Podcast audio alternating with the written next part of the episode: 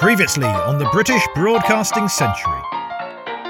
Well, actually, this time for the previously catch up bit, let's have our two heroes, those rivals, pioneers, the first two DJs in Britain, Arthur Burrows and Peter Eckersley. They can do our previously catch up for us. 2LO started up. Meantime, other electrical firms had applied for transmitting licenses. The other big companies started their transmitters at the same time or a little later. These transmissions are going on just by sanction of the Postmaster General, but with no general idea as to how broadcasting was to be performed. It was clear that broadcasting must be placed on a sound basis. The Postmaster General was bombarded by requests from all sorts of bodies to set up a broadcasting station to do advertising in the American manner. The British government was cautious. People were beginning to wonder how are we going to institute a service of broadcasting. The Postmaster General then appointed a committee, which is always the way to get out of a difficulty. Prolonged negotiations between the government and various interested parties That committee was manned by people representing the radio trade, who had applied for the right to conduct a broadcasting service. people representing the government. They made the very sensible decision look, you manufacturers, you want to sell receivers, you want to have a broadcasting service. Very well, you manufacturers get together. This time, part two of our two part delve into the summer of 1922. Last episode we covered up until the end of May. This episode, June to August, brings more negotiations in the boardroom, apprentice style, and more songs from the studio, top of the pop style. Yes, we are persisting with those awful theme cover versions for one more week. It's a two parter. So, will the two British broadcasting companies idea give way to one British broadcasting company? Well, I think you know the answer to that one, you know, spoilers. This is the British Broadcasting Century. Hello, hello. This is Paul Kerensa calling. This is London calling. Ah, your ears are most welcome on this episode 12 of our podcast, Deep Diving, where no podcast has deep diven before. Yeah, there are a few books on this whole early BBC era, the origins of broadcasting, and so on, but no podcasts that I could find. To be honest, I was looking for one to listen to and couldn't find one, so I thought, well, better make one then. And uh, well, lockdown gave me a bunch of time without any stand-up gigs because technically I'm a professional stand-up comedian and hopefully will be again. Well, I had a gig in a car park a few weeks ago, yet my only live gig since February that was. So you, dear podcast listeners, are suffering instead of those live audiences. So I'm very sorry for the bad jokes that I crowbar into this otherwise genuine history of how Britain got its broadcasting. Now, thank you for those of you who've joined us over on Facebook slash BB Century and Twitter slash BB Century, and even Patreon slash Paul Kerensa, K E R E N S A. A few of you have, and I'm ever so grateful. Head to those, do have a peruse, see if there's anything there you like, and if it is indeed a Patreon and you fancy supporting the podcast, to be honest, I'm only spending that money on books for research for this podcast, so essentially you're just buying the quality of future episodes because without the uh, stand up income,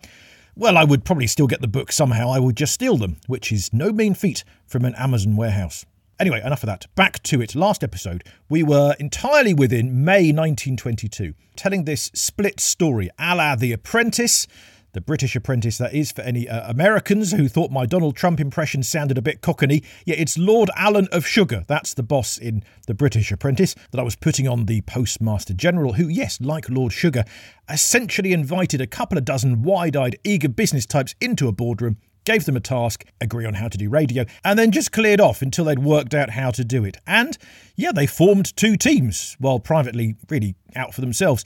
Now, the other side of the story we're telling, though, is of music, a la top of the pops. Last episode, in May 1922, all of the music was coming from 2MT's studio in Essex because 2LO London didn't have a licence permitting music at this point, and 2ZY Manchester were just pottering about randomly pressing buttons at this stage. But this episode, music comes to London. Five months before the BBC is born. Plus, coming up this episode, we will have more AMs and FMs from you, airwave memories and first hand memories.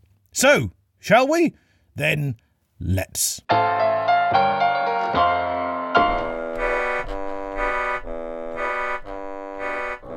Well, that pathetic playing of the theme tune means, yes, we are back in the boardroom again. And just like on The Apprentice, the teams are not getting along. So it's June 1922. We're a month after Burrows launches 2LO and Manchester has 2ZY, starting their test broadcasts. And the wireless manufacturers, that small committee of seven, have gone back to the big committee of 23, and then they've gone back to the post office and said, look, we can't agree. It's going to be two British broadcasting companies. So that's what's agreed. The post office say, fine, we'll split the country into regions, and like on The Apprentice, the two different teams can run two different sides of things, independent of each other. Eight regions should cover most of the country. You've got London and Manchester with stations already, Birmingham are just starting up, Newcastle, Glasgow, Cardiff, Aberdeen, and Bournemouth are also chosen as places to have radio stations built. And if Marconi won't share the patents, say the post office, well, so be it. If a station sets up without those patents and they can't function, then their licence will be withdrawn. That's a point to Marconi's, surely. Marconi boss Godfrey Isaacs is determined to cover the entire country, and if that means Marconi gets to build every station, then they will. Ah, but there's a problem. F.J. Brown of the Post Office, who's basically like Karen or Nick or Claude or Margaret or Donald Trump Jr., or whoever your favourite apprentice boss sidekick is, FJ Brown has unfortunately granted two licences in London. In fact, two licences to the Strand alone. You've got Marconi's 2LO, Arthur Burrows' baby, and you've got Western Electric's 2WP, who are smaller, but they've got the weight of American tech behind them. They've got fancy microphones and everything. Two stations on the Strand. That's like having BBC London and BBC Other London. These British airwaves are in danger of becoming as busy as America. Right, so now pay attention to this bit, or skip forward a minute, doesn't really matter. In Birmingham, though, there's also been a new licence granted to 5IT, granted to General Electric, but they don't have a transmitter yet. So Brown convinces Western Electric, who own London's second station, 2WP, to basically move their transmitter to Birmingham to join forces with General Electric. So 2WP will close in London, and later in the year, its transmitter will be sent by steam tractor to become Birmingham's regional BBC station, 5IT. They will start regular broadcasting the day after the BBC launches in London. So, are you keeping up? That means we've got London with 2LO, Manchester with 2ZY, Birmingham will have 5IT, three British broadcasting stations under one British broadcasting company. Back in the boardroom, June 21st, that small committee discuss the money offer from the General Post Office. Peter Eckersley. Well, said the Postmaster General, subscribe the capital for a company, which we will call the British Broadcasting Company, and I, the Postmaster General, will give that company a license to do broadcasting in Britain, and I will give it an exclusive license to do broadcasting in Britain. You are not to do any advertising, you are to be a public service. The British wireless manufacturers also ask for protectionism, a ban on European wireless manufacturers for two years, and that is agreed. But good luck imposing it. Foreign radio sets will, I'm sure, sneak in. But they realise that if you're getting money from selling radio sets, then that's soon going to dwindle. Once you've got a radio, you'll stop paying for it. And actually, a lot of people will just build their own anyway. So, how else do you finance the BBC? Here's broadcasting historian Tim Wander. Marconi's business model for 20 years, which has grown Marconi's to be a, the, the largest company, electronics company in the world, is based on point to point communication. So you put a radio system over here, which you get paid for. You put a radio system over here, you get paid for. You staff it with your own people, which you get paid for. You take a percentage of every message that's passed. Every now and again, you upgrade the equipment, you maintain it. That's a business. It works. Point to point communication. In broadcasting, I sell you, Paul, in Guildford, a transmitter for a certain money and I walk away, and then you broadcast to people for the next 20 years because it's a great transmitter, it'll last forever, and they all listen in for free. Think about it. That problem has echoed through the last hundred years, and that's how the BBC. How do you finance that? Well, yes, a licence fee, an ongoing annual charge that will help to fund the broadcasts. A licence of 10 shillings, split 50 50 between the post office and the manufacturers, is agreed on, and higher royalties on radio sets. So now it's a bit more like the Dragon's Den. They're arguing over a 50% stake, etc. But all of this is still heading towards two separate broadcasting companies the, uh, I don't know, the Southern Broadcasting Company and the Northern Broadcasting Company. SBC and uh, NBC. That's been taken. I don't know. They never settled on names. Look, it's all getting a bit heavy. Let's have some music. The day after that meeting, June 22nd, back at ground level, the Marconi Company are selling radios to the people. They are creating listeners at a huge live radio demonstration event in Peckham in South London, and people turn up. There's a large collection of instruments, radio sets, and it's all labelled The Miracle of Broadcasting. They play excerpts from 2LO, Arthur Burrows live from the Strand, which has a range of 40 miles at this point. Remember that 2LO is a demonstration station. It always has been. So sometimes Burrows would broadcast and sometimes he'd be there in person, playing in the live feed. One cannot recall those early days without smiling.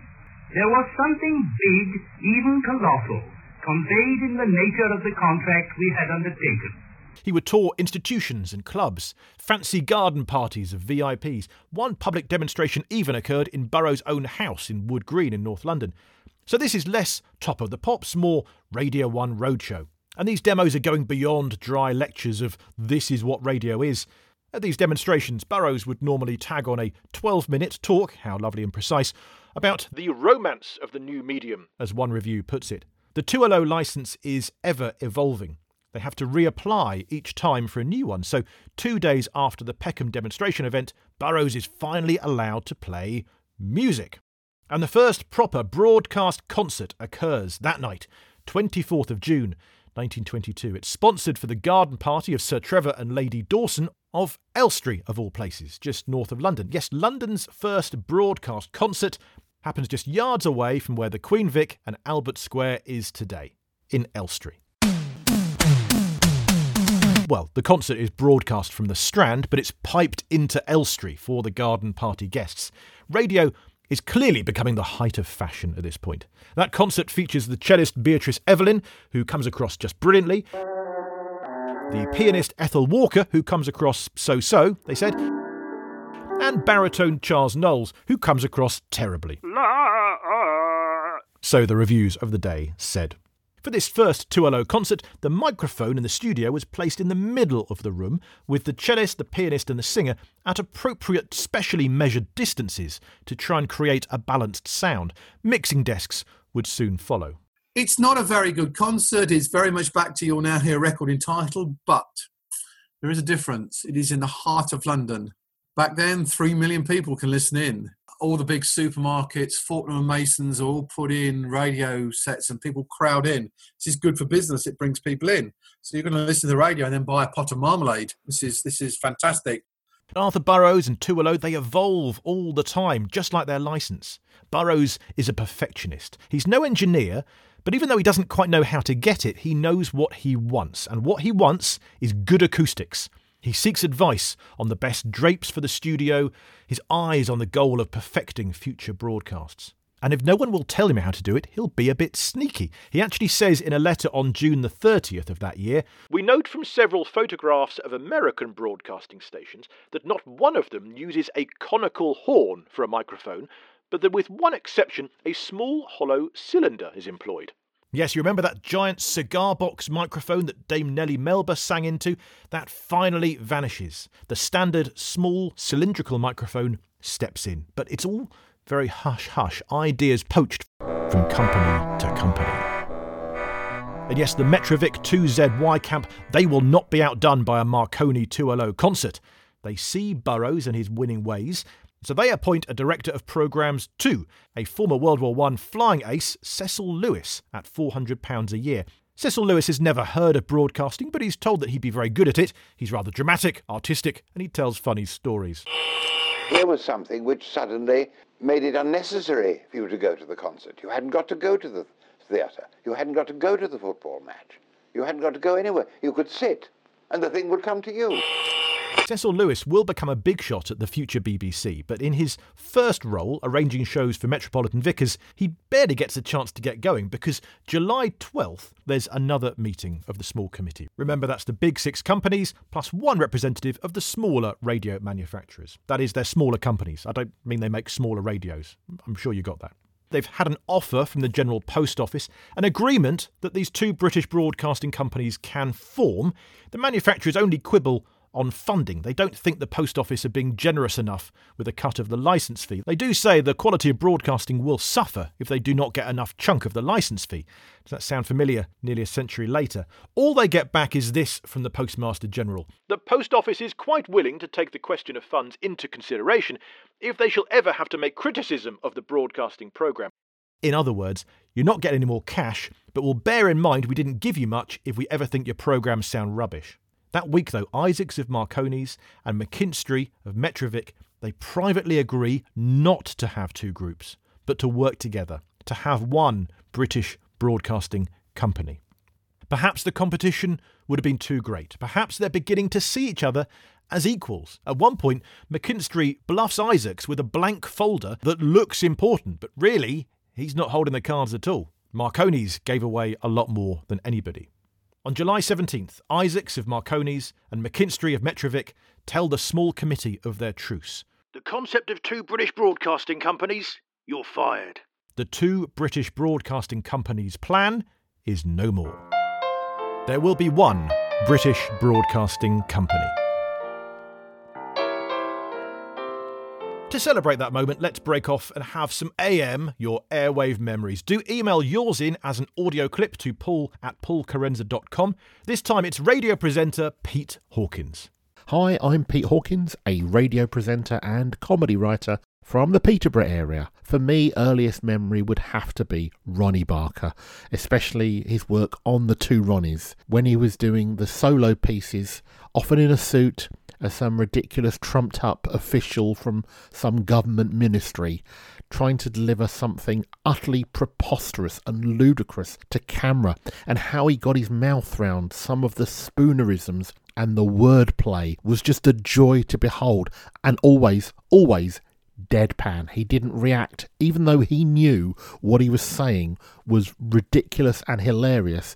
And you could hear the audience reaction. Looking back now, he has been such an influence on me with writing, just knowing what you can do with language, the joy you can have with just simply swapping a couple of syllables or a couple of words around. He's an absolute gem and has been a massive influence on me. Pete writes and co presents House of Fun. It's a three hour comedy and music show on PCR FM, Friday nights from 9 pm. And he's also co authored his first book, Fictoids, with comedian Andy Kind. They're bite sized nuggets of information which are not quite as reliable as they first appear. You can find them on Twitter at Fictoids1. Let's finish Britain's summer of music in July 1922. Arthur Burrows presses his boss, Godfrey Isaacs, between board meetings to hire him a musical director. Stanton Jefferies already works at Marconi's. In fact, it was Stanton Jefferies who assembled many of those darn 2MT playlists. You know, he sent them records each week, largely to be ignored by Peter Eckersley. Stanton Jefferies then he gets the job because one day he pops from Marconi's downstairs to 2LO's cinema studio upstairs, and Jefferies sees six sopranos waiting in line to go into the studio. Mr. Jefferies suggests to his boss that they need someone with musical expertise to ensure that London's ears never ever hear six sopranos in a row ever again. He's given the job immediately. Jefferies' office is, in fact, the studio when it's not being used. And in that studio, he soon starts announcing and running the show, eventually running the station, in fact, taking over running 2LO when Burrows becomes director of programmes at the BBC. Stanton Jefferies joins Arthur Burrows as being a popular announcer and radio uncle for the children. Arthur Burrows and Stanton Jefferies become Uncle Arthur and Uncle Jeff. But it's a shaky start for Stanton Jefferies. His very first night playing the tubular bells that Burrows had employed as a way of emulating Big Ben's chimes, well, Stanton Jefferies plays the bells all over the place. Shocking for a musical director. Still, that's better than another occasion when Mr. Jefferies accidentally strikes his finger instead of a bell and lets out a loud shriek and possibly a rude word. FM, your first hand memories. You can email us those in word form, as these three did. And I will say one of these three has joined us on Patreon. I won't say which one, but I love them for it. And you can join us too. Get advanced benefits and things. Patreon.com slash Paul Kerensa. So Chris Towndrow has emailed in. He says, I saw a recording of I'm Sorry I Haven't a Clue in Guildford many years ago. Amazed that something which is not a visual medium is actually funnier when you see it live. And similar from Neil Jackson, he says in 1990, I was in my first year at Birmingham Uni. As a massive fan of I'm Sorry I Haven't a Clue, I naturally joined the university's Mornington Crescent Society. Every university should have one. And in December, they organised a trip to see a recording of the show at the Westminster Theatre in London. Still the classic lineup back then Humphrey Lyttelton in the chair, and we were lucky enough to get to meet most of them in the pub afterwards. What struck me most, he says, was how low tech it all looked, especially compared to similar programs on TV. Just a few tables with a few microphones on them. And finally, Bill Shaw's first hand memories. He says working in radio is great because it's live, what with most of television being recorded. So, in news, as a story breaks, you can get it on air very quickly over a mobile phone, from a radio car, or live straight into a news bulletin. He says, I love the buzz of live radio, knowing that what you say is being broadcast as you speak. Radio studios are places where people are concentrating, but also calm and professional. No one's running around screaming. Oh, I've seen a couple. I think the place that surprised me most, Bill says, was the BBC World Service newsroom. He stuck his head around the door when at Bush House once. It was so quiet, he says, and yet they were delivering bulletins 24 7 to an audience of perhaps 140 million people worldwide. Ah, good old Bush House quite a building. And it's, of course, a descendant really of Marconi House, Savoy Hill, the Institute of Electrical Engineers. It's all there on the Strand, or at least it was. So, finally, for this week, Burrows will be on location at a garden party or summer fete demonstrating radio, and Stanton Jefferies that summer would be found in the studio running the show. And so, a new routine is set. These shows become so regular that every time Arthur Burrows stages these musical evenings, he's got his seven point plan. Now, I know that we have various ex or indeed current BBC producers who listen to this, so if you had to put a show on air, what would your seven point checklist look like? Well, this is the seven point checklist of Arthur Burrows whenever he had to put a show on air from the summer of 1922. 1. Apply to the Postmaster General for permission to transmit. 2. Inform Mr. Jefferies and officer in charge of transmitter. Also Director, Associated Newspapers, and Mr. Tilley, Works Manager, Chelmsford. 3. Enter in Mr. Burrows' diary and in the diaries of Mr. Jefferies and of demonstrating staff in room 38. 4. Check facilities for reception at the fete or garden event and agree programme hours. 5. On receipt of licence, inform Mr. Jefferies, officer in charge of transmitter, and on site staff responsible for the demonstration. 6. Details of hours of transmission and of the artistes taking part to be notified to all who have sent stamped postcards, Director of the Associated Newspapers, editors of principal daily papers, editors of the four wireless periodicals, the General Manager of Marconi, and the Marconiphone Department. 7. Immediately following a concert, a report to be supplied to Mr. Burrows, together with the exact expenses entailed in connection with the demonstration. It seems that 1922 radio and applying for a new licence each time was as simple as that. But I suppose you also need listeners. So, next time on the British Broadcasting Century, radio is sold to the people at the first British Wireless Exhibition. And it's here that royalty first comes to the British Wireless and the first outside broadcast. Yes, the OB, the HRH, and the pre BBC. This episode's bibliography includes The Emergence of Broadcasting in Britain by Brian Hennessey, 2MT Writtle by Tim Wander, and The Story of Broadcasting by Arthur Burrows, that he wrote in 1924. Yes, the full story of broadcasting as it was in 1924. It's not a big book. The British Broadcasting Century is presented and produced by me, Paul Kerensa. Original music is by Will Farmer. You can find us on Facebook and Twitter at BB Century, but you won't find us on the BBC website because we're nothing to do with them. Archive clips are public domain as far as we know. If you disagree and wish us to remove your clip, we will humbly. Stay informed, educated, and entertained. Join us next time on the British Broadcasting Century.